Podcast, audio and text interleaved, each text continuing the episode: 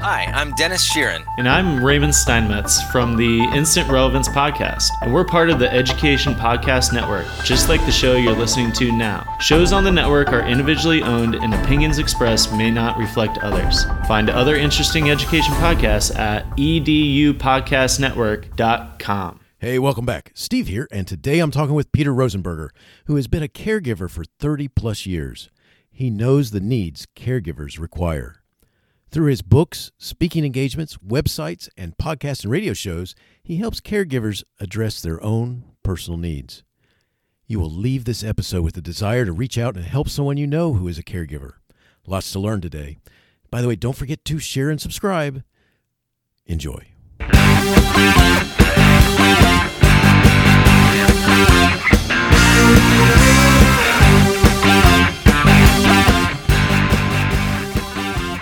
You are listening to Teaching, Learning, Leading K 12, a podcast for educators, helping you help kids achieve their dreams. And now here's Steve with this week's show. A 30 plus year caregiver for his wife, Gracie, who lives with severe disabilities, Peter Rosenberger understands the caregiver's journey in ways few do. Broadcasting on Sirius XM's Family Talk Channel 131, and on an additional 180 stations through American Family Radio, Peter hosts the nation's number one show for family caregivers. From autism to Alzheimer's to addiction, Peter addresses the needs of those caring for loved ones with chronic impairments. Peter is the author of the books Hope for the Caregiver, Encouraging Words to Strengthen Your Spirit, Seven Caregiver Landmines and How You Can Avoid Them, and Gracie Standing with Hope, as told by Gracie Rosenberger to Peter Rosenberger. Peter, thanks for joining me today and say hi to everyone. Well, hello to everyone, and hello to you particularly, and thank you for letting me be a part of your show. Well, I greatly appreciate you being here, and uh, you know, today we're gonna we're gonna get into the, something that you call uh, eight resolutions uh, for caregivers, and so I want to I want to start by saying this that um, from from your bio it uh, it says this uh, there are an estimated 50 million caregivers in the United States today. These are largely children taking care of an elderly parent or a parent taking care of a child with special needs. Typically, when greeted by a friend or relative, they are almost always asked, How is Joe or Jane? rather than how they, the caregiver themselves, are doing. Peter, you've been a caregiver for over 30 years. Could you take a minute to explain who a caregiver is? Well, a caregiver is someone who willingly, knowingly, and voluntarily, without pay, puts themselves between a vulnerable loved one and even worse disaster. Now, there are those who function in the caregiving world, uh, and that's their job. Um, but that's uh, that's their job. They leave it at the end of the day. They go home. For caregivers, for family caregivers, we this is our life. And um, somebody asked, "What's the difference between a caregiver and a family caregiver?" And I said, "Well, a paycheck. You know, we right. we do this voluntarily out of love." And um, familial bonds. Now, it doesn't have to be blood relationships. Sometimes it's taking care of a, um, you know, a very close friend uh, that's, you know, doesn't have anybody else. And there are lots of different ways. But the point is, is you're, you're stepping up as an individual to care for another individual who would be just absolutely uh, with in, in worse disaster if you weren't there and uh, and so excuse me it is winter and no i don't have the coronavirus i just have the normal cold um, nice. but it's um, but but again we're doing this electronically so you don't have to worry about it you, you don't even have to put on a mask Stephen. Thanks. Um, Thanks. it's uh um, you know the journey of a caregiver is is a really um, interesting journey uh, who are these people who volunteer to do this that step up and do this sort of thing? And what are their needs, what happens to them, what motivates them, uh, what causes them distress and pain and sorrow and resentment and anger and frustration. These are all things that I weave into my show and in my books and everything else is because I, I came to this conclusion, and I'm in my 34th year as a caregiver through a pretty serious medical nightmare of 80 plus surgeries, multiple amputations, and uh, 100 doctors have treated Gracie in 12 different hospitals. You know, it's, it's just an enormous journey that we've had. And I, I came to this understanding. Okay, what what is the real need of a caregiver? What do what do we need? Um, and and I also landed on the conviction that you could give a caregiver a bag of cash, and they're not going to necessarily know what to do with it, and it's not going to necessarily solve the problem. I, I have some friends of mine uh, who went through this several years ago, and they were fabulously wealthy. I mean, we're talking hundreds of millions of dollars. And he had a neurological event and his wife is they were elderly was trying to basically take care of him 24 7 and i pulled her aside and they had money was never an issue with these people. And you could just tell that she was just taught i mean she she couldn't process it. And i pulled her aside and i looked at her and i said look you got money. Spend the money.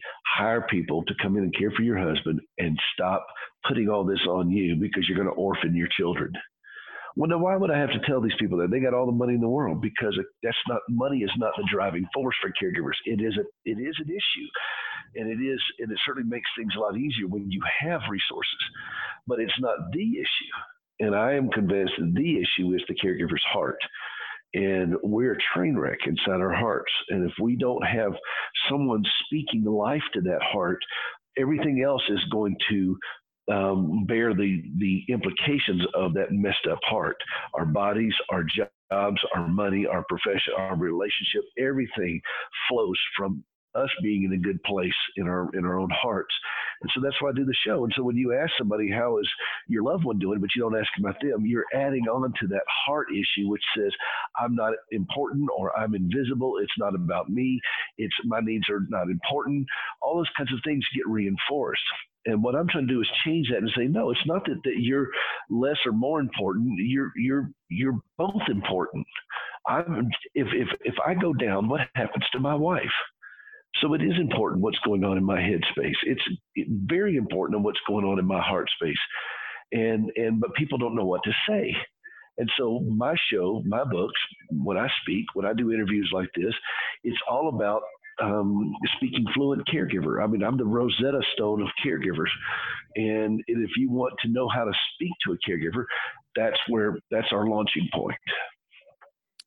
Excellent. The uh, and this this is one going to be wonderful advice because this is something that I is so often just forget the needs of the person who is taking care of that person. And uh, you, can you tell a little bit about your personal story because you mentioned all the different surgeries and such, and I was wondering if you could share a little bit. Well, Gracie had a wreck in '83. I didn't know her at the time, and she was a uh, freshman in college and had a horrible car wreck. And um, she'd had about 20 surgeries by the time I met her. She came back to college, and, and people kept saying, "You need to meet this girl." And, and, and she really is extraordinary, beautiful, beautiful, beautiful woman. And uh, I saw that she had a significant limp, and um, and she had a lot of scars on her lower legs that I saw.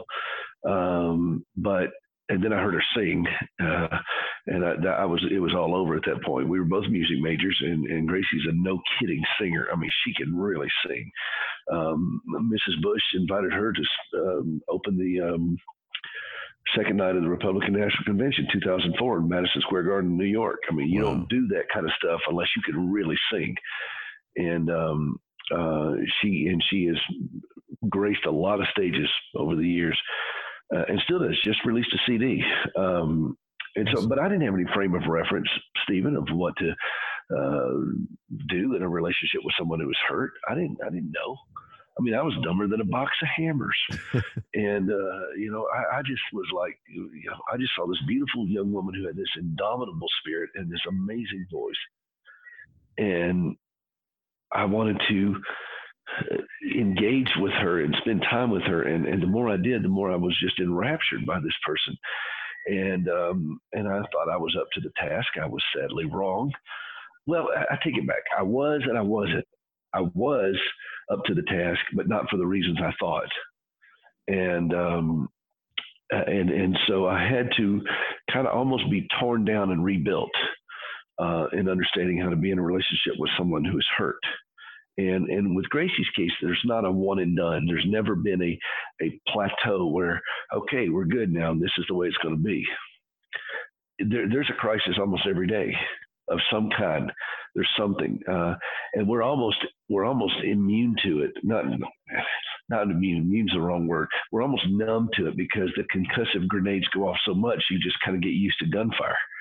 You know. And um, when you live on a when you live on a driving range, I mean a firing range, you kind of just get used to the shots. And uh, I mean, I'm today when I'm doing this with you, I'm in a hotel in uh, Billings, Montana, 200 ways, 200 miles away from our home, and uh, where she's getting a new socket made for her left prosthesis. Um, it's been causing a sore, so she's got a, a bleeding wound on her left amputated limb that's wow. really pretty uncomfortable. Well, uh, you know, that alone is is a significant event, but that's not the only thing we deal with. Um, and so we just we've we've had to kind of learn to roll with this, and we built a life together with it. Um, uh, we built a family. We have two children. We're getting ready to have our third grandson our granddaughter. We don't know yet. Um, uh, in uh, September, and um, we built a life with this, but we built it in the midst of a of, a minefield, and um, and that's what the journey is for a lot of caregivers. And so that's that's been my my experiences with it, and I tried so hard to kind of try to force solutions um, and and muscle my way through this thing. And I realized that man, I was I was paddling upstream on white water you know, and it, it's a lot easier when you turn the boat around and go down the other way, mm. you know, because it, it, it's hard to paddle up up up up a river like that when it's flowing at you, and and it just wears you out. And and if you look at any given caregiver, you're going to see that this look on their face that they are straining with all their might, and God bless them, they're trying. But they're paddling the wrong way and they're wearing themselves out. And what I want to do is help them turn the boat around, ride this river the way you know, in a in a better way, and and get them to a place of safety. Uh, even even if the rapids keep coming, because they will. But how we respond to those those challenges is the, the, way we can grow as a caregiver. And I think people want to say something to the caregiver. I think people instinctively know that the caregiver needs something. They just don't know what to say. You know, what, what, what, what would you say to somebody like me? And people right. come up and give me platitudes like, well, take care of yourself or get a good night's rest. I'm thinking, thank you, Captain Obvious. You know, right. um, I need, I need very specific instructions and directions and engagement. Every caregiver does. And so what I'm doing through your show right now, Stephen, is just, I want to be able to provide a vocabulary to reach out to that fellow caregiver or reach out to that caregiver you know if you're in business and you your business involves dealing with caregivers, you know, ask about them. I mean, maybe you're in a you're in a um, you're dealing with a, you're in a life insurance or something, and you know, caregivers need life insurance. You show me a caregiver that doesn't have life insurance, and I show you a dumpster fire that's about to happen. Hmm. And and so, but but how do you how do you engage that caregiver to, for something so simple as life insurance? Um, because we have this mistaken ability we're going to outlive our loved ones. And you know what? That's not the case, sadly, way too many times. And so uh, you were just telling me a story about that with a family member of yours. Right. And so and so this is this is where our journey is is okay, how do we speak to these people? How do we talk to them? And when I wrote this article, you know, eight New Year's resolutions to give to yourself or you know, and this this is not uh, brain surgery. I mean, it's not like I'm coming up with just these things while I'm sitting up on a mountain somewhere wearing a robe and, and looking at the grass and the trees. You know, I mean, I'm just thinking, okay, these are things that we can do every day that don't break the bank, don't really cost us a lot physically or financially, but are incredibly important. And one of those is, um, you know, seeing to your own health. You know, so many caregivers do not go to their own doctor and they just, they go to a lot of doctors. A hundred doctors have treated my wife, but but are they my doctor? And I've got to go tomorrow. By the way, I've got to fast for breakfast and go get lab work done because I got uh, the Christmas holidays really did a number on my cholesterol, Stephen. I'm in, I'm ashamed to say it, but they did, and I Uh-oh. hate taking hate taking cholesterol medicine. I'm a pianist, and it and the cholesterol medicine they give me always seems to make my fingers funky. You mm. know, it, it, it just has a residual effect on that. And so I hate it. And this is a behavior issue on mine of, of what I'm putting into my body, but I'm going to go do it because I got to do it. Right. You know, I got I got to watch my sugars. I got to. I had a lady call into my show, Stephen, and and I said, "When's the last time you saw your doctor?" She said, "Well, I don't go see the doctor. You know, the Lord is my doctor." And I said, well, how does the Lord check your cholesterol? Hmm. And and and then I was able to have a, a you know a more in-depth conversation with her when I when I pointed out to her in a very kind way because I don't want to beat these people up, but to let them know, no, your thinking is is distorted here. And she promised me she would go, uh, and she would go do that. And and so you know that's what that's my message is pretty simple but it points caregivers to safety. I'm not a I'm not a there there kind of guy. You know, just pat them on the back there there. I'm a hey, don't go down there kind of guy. gotcha. You know, I've I've been down there. That's a bad place. Don't go down there. And so that, those those are the thoughts. That that's kind of the, the long version around this mountain of, of my backstory. I got you, and I appreciate you sharing because because it's reading what is said here if you know anyone who's a caregiver i mean usually like what you said is that you end up not knowing what to say. So a lot of times i, th- I would think people just avoid saying anything or interacting with them. And uh, and uh, which is even at the worst case scenario just about. And uh, and so you're going to give us some advice on how to um, what to say and how to do. And i and, and this is awesome. So with that being said you know we're going to what Peter's article is called the eight New Year's resolutions for caregivers. And so what I'm going to do is I'm going to read each resolution and Peter's going to tell our audience about, you know, he's going to tell you guys about the importance of each one from the perspective of both the caregiver and friends and family members of caregivers. So um, you ready? Um, hit me with your best shot, baby. All right. So here's here's the first first resolution. See a doctor yourself. More than 70% of caregivers don't see a doctor. Well, as, as I said just a minute ago, that's that's a great question to ask a caregiver. Instead of just saying, you know, are you getting any rest? You say, when's the last time you saw your doctor? And maybe they have, maybe they've been regular. And then if they have, affirm them for that. Say that is so cool because you know so many caregivers don't do that, and it's such a great thing that you're doing that. I want to keep encouraging you to, to do that regularly because your health is important. No, you've done three things with one question you have uh, pointed out a huge, huge landmine for caregivers.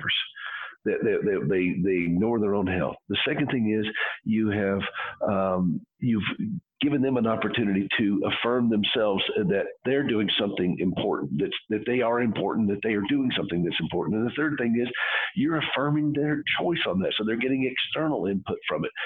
How much did that cost? Just for one question, and look at the look at the impact of what it does. And, and so all you want to do is keep reinforcing good decisions with caregivers that, that they can feel that sense of accomplishment. You know what? I've done something. I went to my doctor. This was important. maybe I didn't get the best report that I wanted to get, but at least I've got somebody that has trained eyes looking at me. Awesome, awesome advice. The uh, you know, here's the second one: the, commit to doing something that brings joy to your heart. It doesn't have to be exotic. A good movie, watch a stand-up comedian, read a good book, paint, play the piano, something that speaks beauty and joy to you in the middle of your stuff. You know, our souls are just bone weary at times. Not we we can get sleep, but that doesn't mean we're getting rest. And rest comes from doing something that is soul benefiting. Um, you know, uh, Churchill, I'm a big fan of Churchill, and he would turn his brain off and go and paint. He said he needed he while he was basically dealing with the the entire world's geopolitical situations, his brain said he said it just ran too hot, and he had to cool it off by using a different part of it, and he would paint. And I thought, well, you know what? That's pretty good advice. And and we live um, out on a pretty big place in Montana. Uh, it was my wife's family's place, and and we I feed the horses, and I get up and I feed them on a snowmobile now during the wintertime. Now in the summertime, I don't have to worry about it because they got a lot of pasture to do. And um, so yesterday, when I fed, I'll feed them tonight when we get back. And uh, you know, I get out on a snowmobile, pull a sled behind the snowmobile that has it's about four feet long and about man two feet wide or so, and about 20 inches deep. It's a heavy plastic sled, and I throw a couple of bales of hay in that, and I go out there into the fields, and it's cold, and I'm about you know a foot or so of snow, and the horses come running up because they're so excited that I'm bringing hay. I don't know that they love me personally, but I think they love what I bring. and they're kicking up snow. They're they're they're bucking and kicking and, and rearing up, and they're so excited. because food is there. You know what? That brings me a lot of joy. That that is that that that speaks to my soul. And you know, Gracie and I made a decision to move out to Southwest Montana after living for 35 years in Nashville, Tennessee. And we decided to to walk away from all of that and just kind of do something different for for ourselves, for our own sanity. And there's something about just being outside in nature that is so extraordinary for me. And then for other people, maybe that's not what you want to do is go out on a cold wintry day in Montana and feed horses in, the, in a foot of snow and it's about 10 degrees outside. Maybe wow. that's not your thing. Wow. But, but your thing could be gardening, painting, woodworking, uh, reading a good book. I love stand up comedy. Love stand up comedy watch it and make somebody i mean i mean and, and let somebody else help you laugh you know find somebody that can can can bring laughter to your heart. Those are those are things that you can do. This is what i do for me. We've lived in a pretty extreme situation and now i do extreme things to help me kind of feel a little bit more balanced. But you know it doesn't have to be that that that massive. It can be something very simple. Sit down with a guitar or piano or whatever. It doesn't have to be perfect. Write a poem. Read poems. Whatever. Find something that cares for your soul. I I just that is so good because I can I can only imagine what it fe- feels like to be able to do those things and kind of just get your attention on something else for a while that uh, is more healthy to do. I guess is the point. It is indeed. The, the the next one, the the third one is, and I and I love this one for many different reasons. Um, make a list of those you resent forgive them, then burn the list, lose grudges, but keep boundaries? You know, I've come to the understanding, Stephen. I really believe that. I've been talking about this on my show recently. I think that the issue for us as caregivers is resentment. I really do. I truly think that is a core issue for a lot of us. Um, and fear and rejection um, drive a lot of that. And then it, it just it metastasizes into resentment. Um, it may not be the core issue because I think at the at the bottom of it is is fear or or something else, but, but the resentment is the the cancer, if you will, that is metastasized. And and we resent our loved ones, we resent family and friends who don't want to help us the way we think they should.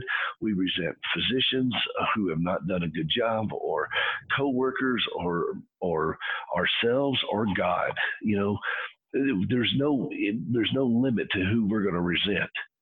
But how does that help us? And and my goal for us as fellow caregivers myself as well is that we outlive our loved ones. That's the goal is that we outlive them. We can't guarantee it but we can try to live our life in a way that we do. But i don't want to stand at the grave with my fist clenched you know, you can't push a wheelchair with clenched fist. Hmm. Try it sometime. Not with them in it. Go go someplace by yourself with a wheelchair. Not with them in it. But try pushing it with a, with the. I can't play a piano with clenched fist. You know, I, I I have to open my hands and let go of things so that I can make beautiful music at the keyboard. And and that's the way our lives are. If we're holding on to resentment, and it's a delicious sin, by the way. Oh my gosh, we love to be resentful because it makes us feel powerful but we don't we don't need to feel powerful. We need to feel healthy. And it's not healthy to be resentful, particularly if they don't even know you're resentful towards them. And right. and it doesn't mean that you're it doesn't matter. It doesn't mean that the hurts are unimportant. It just means that you're going to take your hands off of someone else's throat. Let it go. Let it go. Keep the boundaries. You don't have to be buddy buddy with them. You don't have to be all uh, trust your heart with them. They have to earn that right. But let it go just let it go. It takes a lot of energy to be this pissed off. You know, sorry, I don't know if I could say that on the air. You're good. But, You're good. but but but but I, I, I, look, if you want to see what resentment looks like, look at our country. Look what's going on in Washington. Somebody didn't get something they wanted, and now they're resentful. And look how it's driving the rage in our country whatever side of the political spectrum you're on, it doesn't matter. Just look at the rage and the vitriol and the spasticness of these people who are over the top in their in their interactions with one another. It's, and, and is it any wonder we can't get anything done? That's what it looks like for us when we hold on to resentment, and and we might as well just be impeaching ourselves. Right, right, most definitely. The uh, here's one that we you kind of touched on just a little bit earlier. Make one small change in your diet. For instance, substitute water for a sugary drink. Grab a piece of fruit instead of a candy bar. Substitute a salad for a burger. Olive oil for butter. How hard is that, and how much does it cost? so far, the only thing that's actually cost anything is a trip to your doctor. And, and how much is a well visit to your doctor? It's not very much. So these things that I'm talking about are not going to break your budget, but certainly, certainly by changing one thing in your diet. You know, you don't need to go go full blown and go get all this other stuff because we won't do it anyway. We just, you know, let's just do small changes. That's where the that's where the real victory is, is a small change. And I've tried very hard to to move away from these things. Sometimes I I, I walk and, and and darn if a Snickers bar just doesn't attack me you know, and I can't get it off of me, and finally I have to eat it.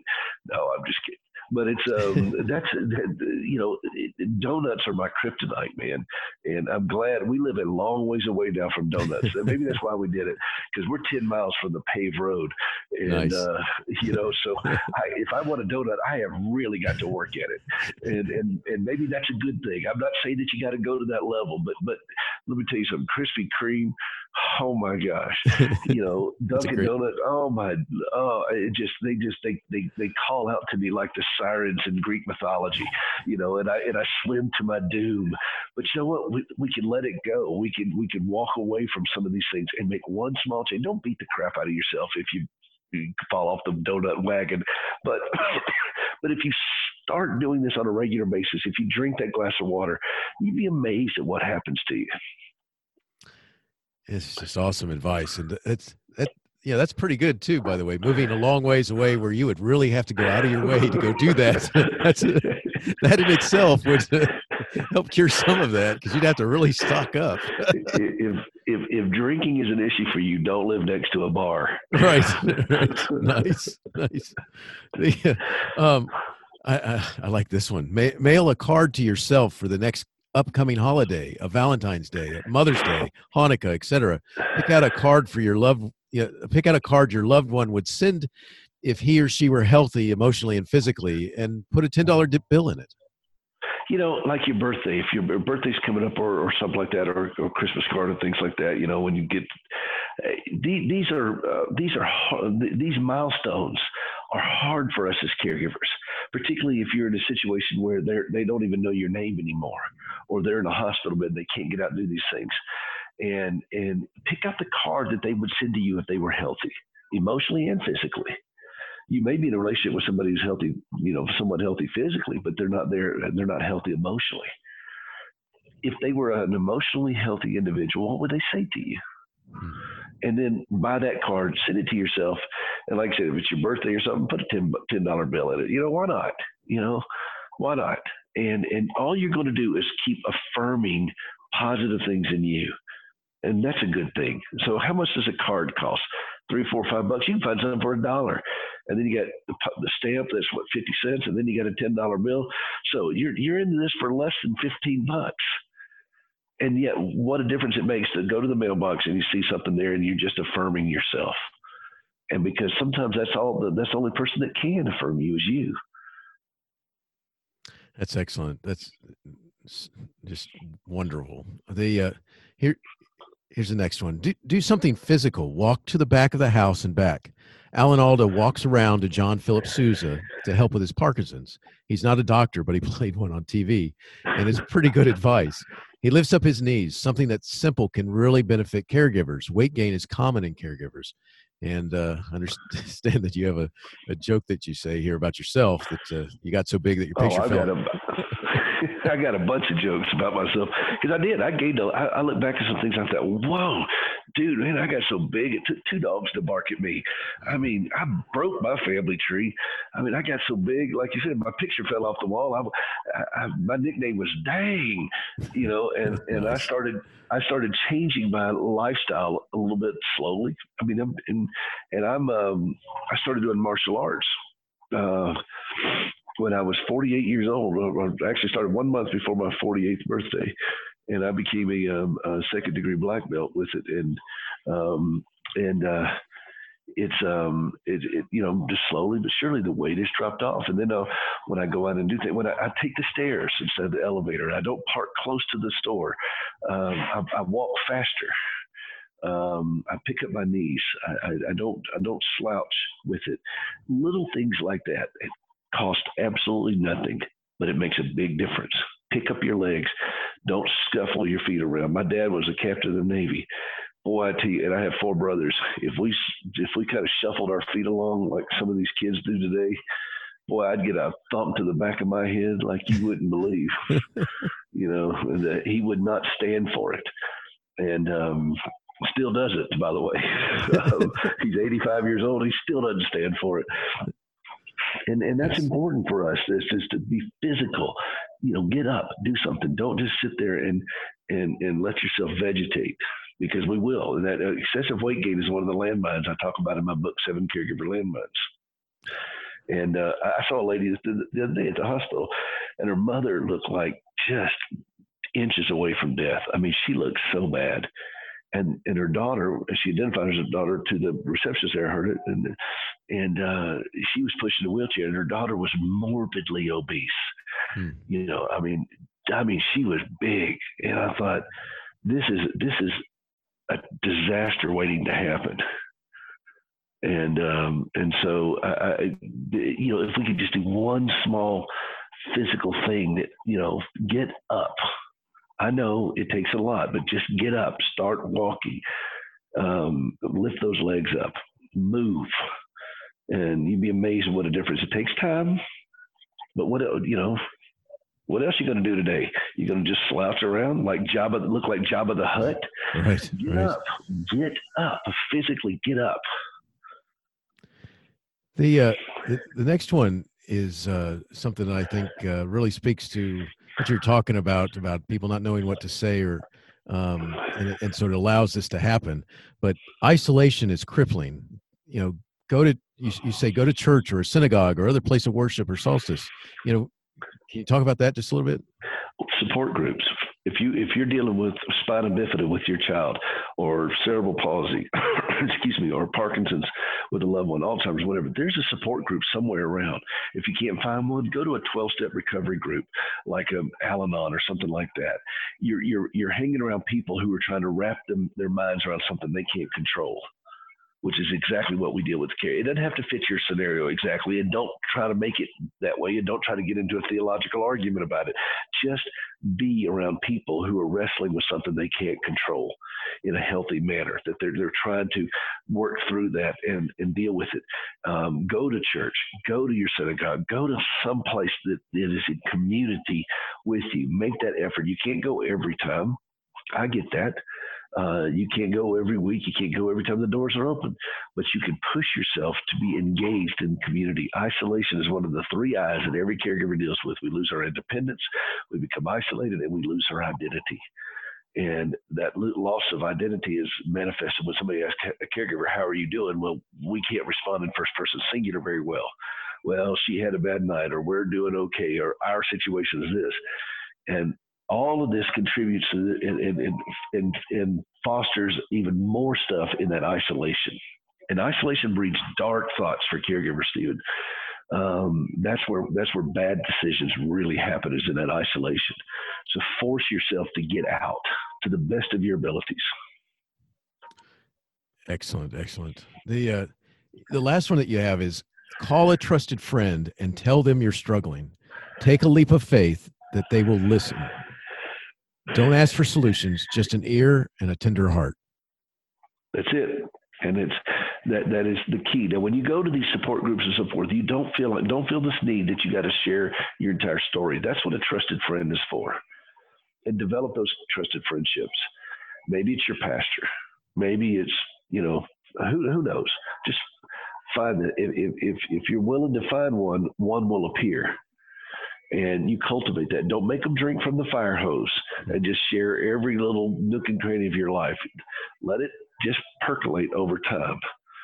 Um, and and but build that relationship where you have a trusted friend and I, I, promise you this is this is so critical do not try to get solutions you know That's not going to happen. What you're trying to do is get back on the main road and get back to safety. You're trying to. It's it's like going to the gym. Um, there's that's not a solution. That's a lifestyle. Hmm. You know, there's not a point where you get to the you you go through physical fitness stuff and you say, okay, I'm done, I'm good.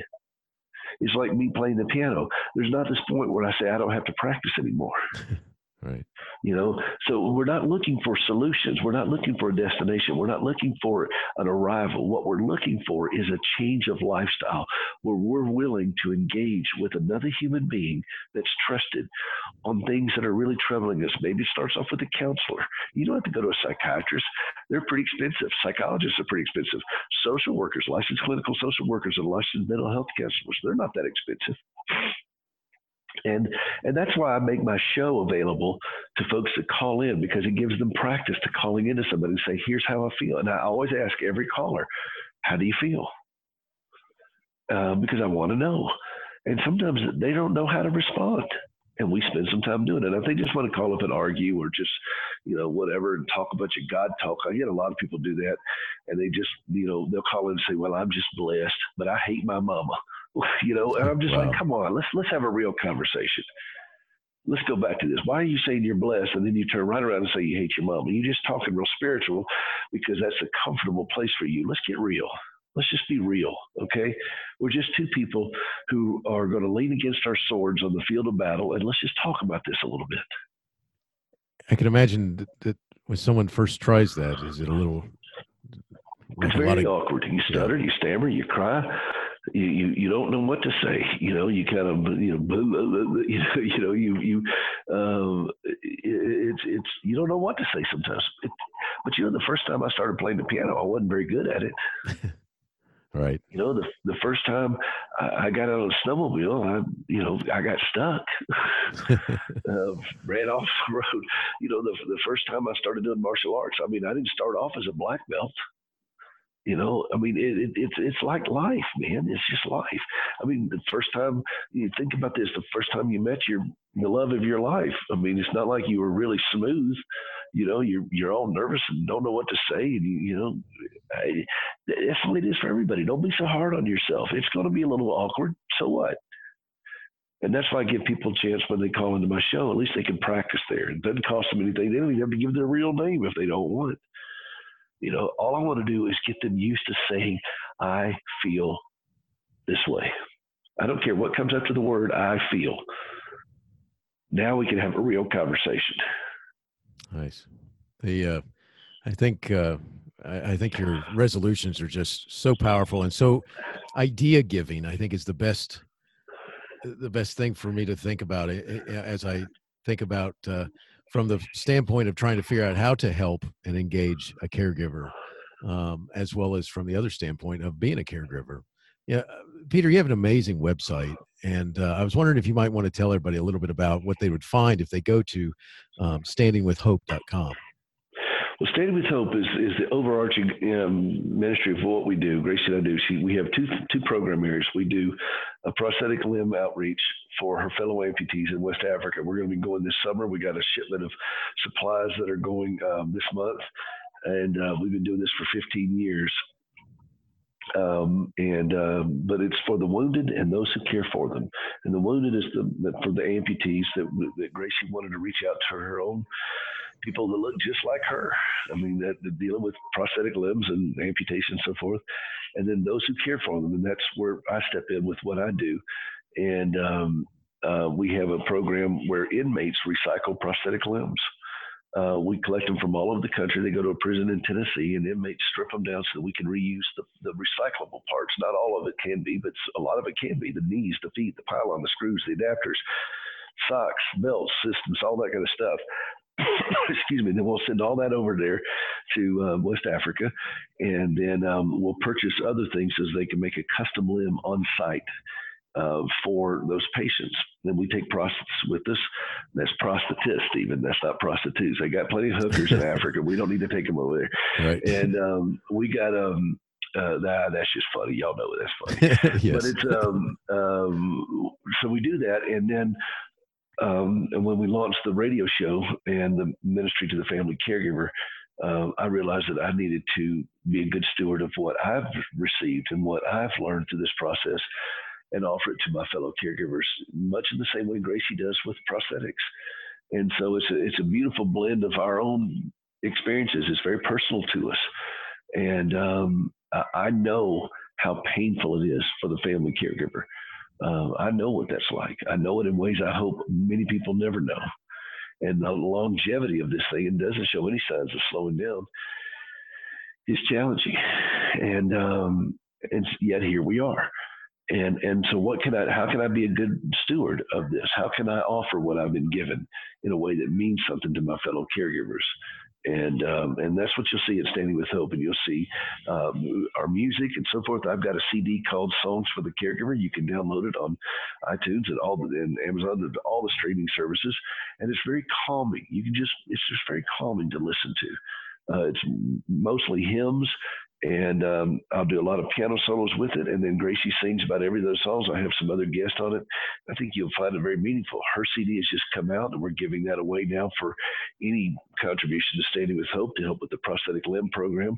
Uh, eventually, it'll be available on iTunes and Amazon and all that kind of stuff but um, and and you can hear some of that stuff out there on the website, and then you can link over to my page and then our podcast, which is free. We have the nation's largest broadcast for the family caregivers, and we have the nation's largest, uh, the world's largest podcast for it. Actually, we have the world's largest broadcast too, because we have people listen to outside of the United States to the show on Sirius and on American Family. So uh, we, we we put it out there. That's the point. I'm putting it out there now, the question is to my fellow caregivers, are you going to take advantage of it? It's there.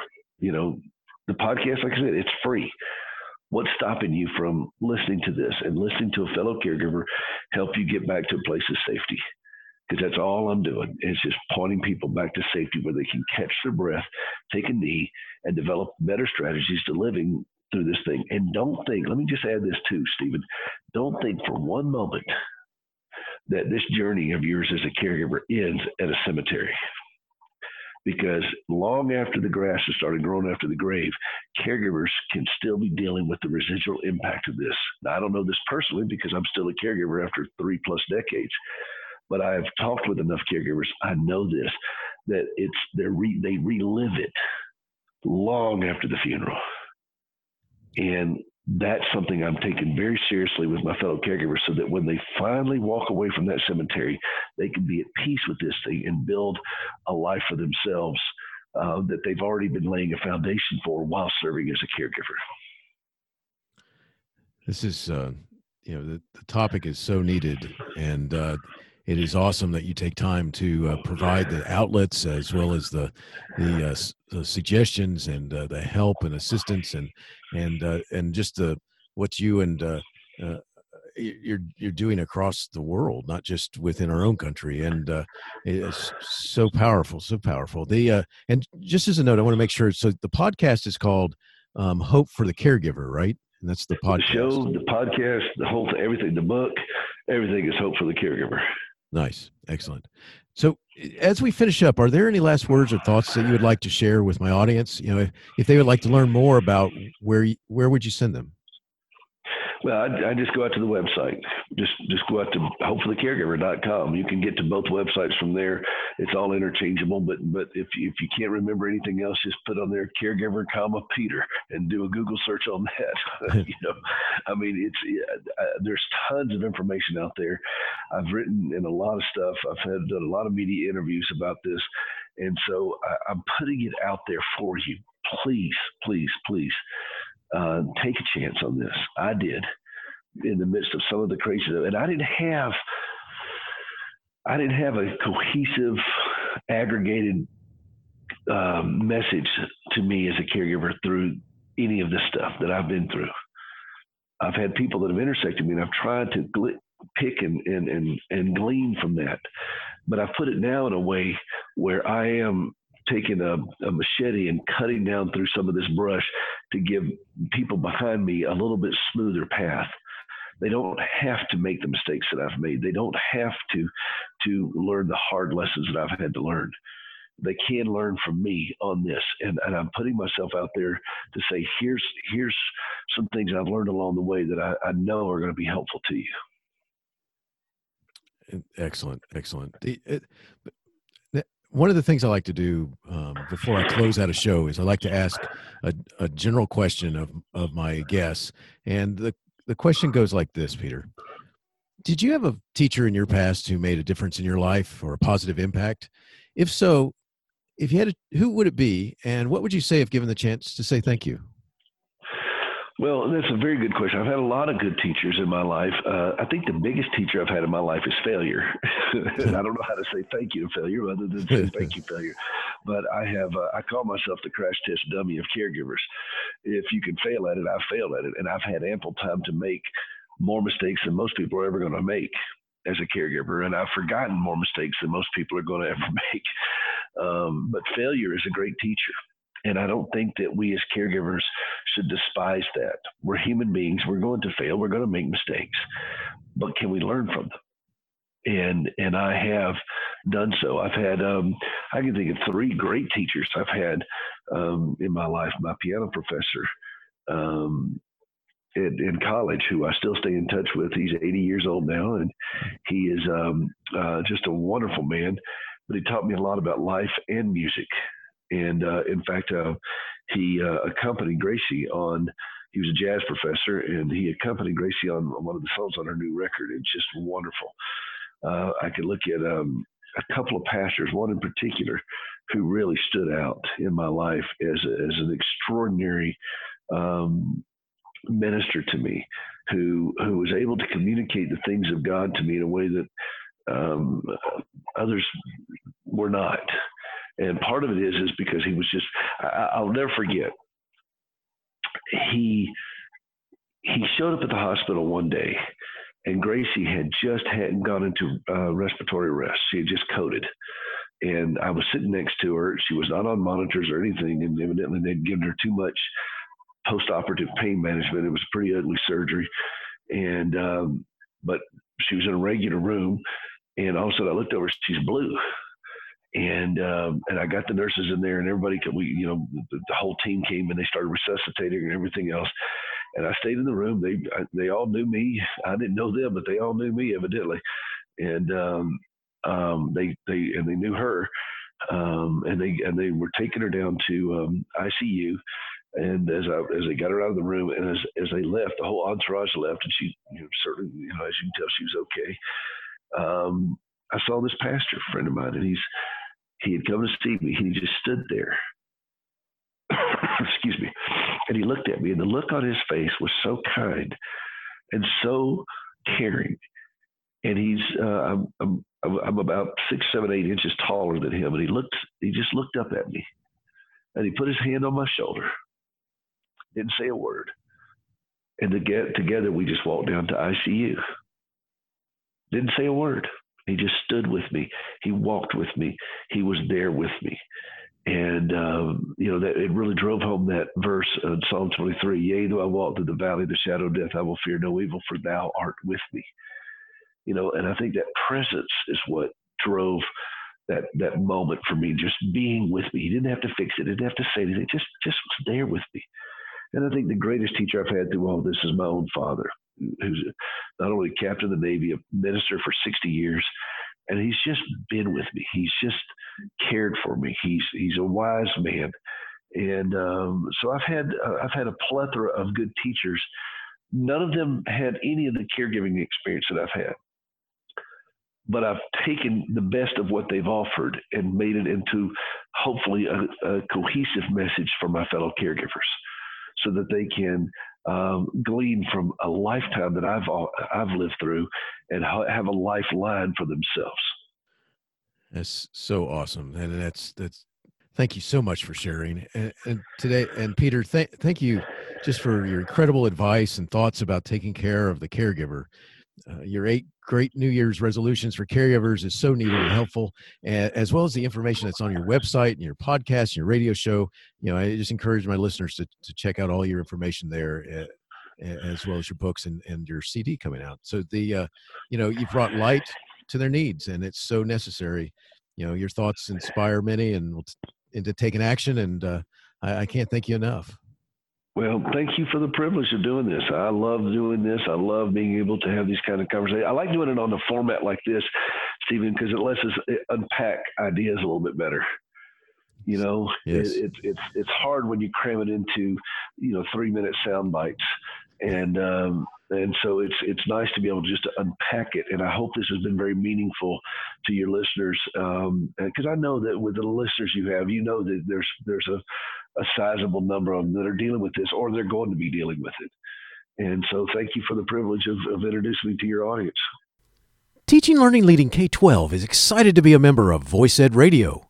Voice Ed Radio, your voice is right here. Teaching Learning Leading K 12 is a proud member of the Education Podcast Network. Podcasts for educators, podcasts by educators.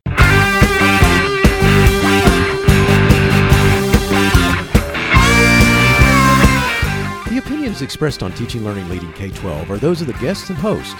Teaching Learning Leading K 12 is intended to share ideas, advice, and suggestions for classroom teachers and school administrators. Teaching Learning Leading K 12 is produced for educational purposes. Thanks for listening, and I hope you'll share it with your friends.